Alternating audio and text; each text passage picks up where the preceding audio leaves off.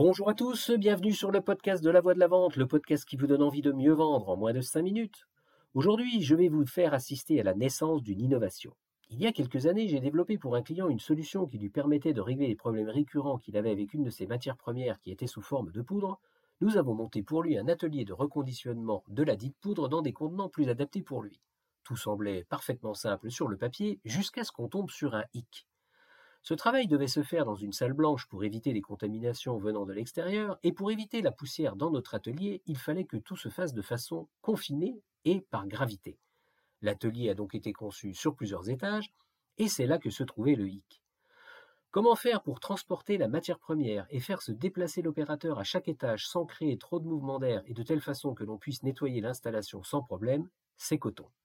Alors j'ai bien conscience que ce dont je suis en train de vous parler n'est certainement pas très clair, mais ce n'est pas le propos. Le propos, c'est qu'on a un problème technique, qu'il faut le régler vite, parce que le client est pressé, qu'on est vendredi et que je planche déjà depuis des heures sur ce truc avec mon copain ingénieur qui normalement trouve des, solutions de derrière les fagots, mais qui là est sec. Il se lève de sa chaise et me dit Écoute, on n'arrivera à rien aujourd'hui, il faut que ça mûrisse, on verra ça lundi. D'ici là, on aura trouvé une solution. Inutile de vous raconter quel week-end stressant j'ai passé, et le stress, c'est pas très bon pour réfléchir à du nouveau. Bref, le lundi arrive enfin, et j'entends mon pote taper à la porte de mon bureau. Il a la banane aux lèvres. Ça y est, j'ai trouvé. Bah t'as trouvé quoi alors? T'es déjà allé à la piscine municipale? Euh non, pourquoi? Eh ben moi j'y étais jamais allé non plus. J'y suis allé pour la première fois samedi. Euh, oui, et alors? Eh ben il y a un toboggan. Oui, j'imagine, il y a un toboggan. Les enfants, ils adorent plonger dans l'eau. Pourquoi tu me parles de ça? Eh bien, pour monter en haut du toboggan, ils ont fait un escalier qui peut se nettoyer sans problème. On va faire un escalier pour ton atelier. Et là, le voilà me dessiner un grand tube sur un papier avec des marches d'escalier à l'intérieur. Il me tend le papier et essaie de m'expliquer sa vision. En fait, le gars visualise parfaitement à quoi va ressembler cet escalier. Mais bon, peine perdue, moi, je ne vois rien du tout. Je ne vois rien, sauf un gars qui vient de trouver la solution à mon problème et qui a l'air convaincu que ça va marcher, et ça me suffit. T'en penses quoi?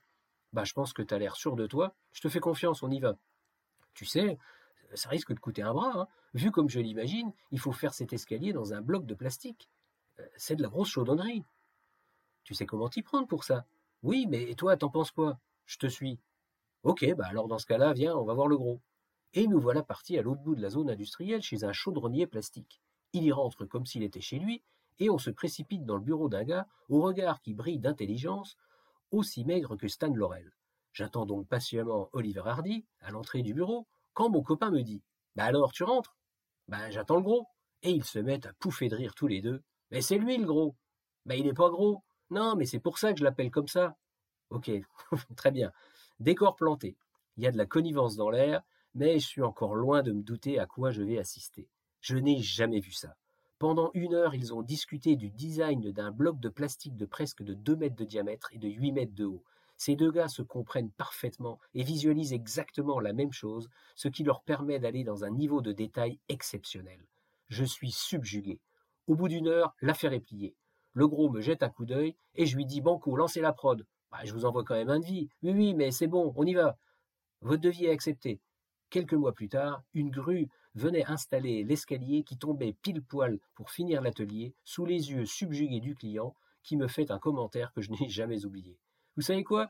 Le temps que met cette grue pour poser votre escalier, c'est celui qu'il nous faut pour réunir dans notre boîte toutes les personnes qui vont participer à la première réunion pour discuter du problème. Confiance, bâtie sur des années d'expérience et prise de décision rapide. Voilà une partie des ingrédients de la réussite de l'élaboration d'une innovation ou d'une invention. Mais pour ça, il faut de la souplesse dans l'organisation. Maintenant, voici votre petit exercice du jour. Combien de temps a-t-il fallu à votre entreprise pour régler les trois derniers problèmes d'un client qu'un client vous a posé nécessitant un travail d'innovation? Le problème a-t-il même été considéré?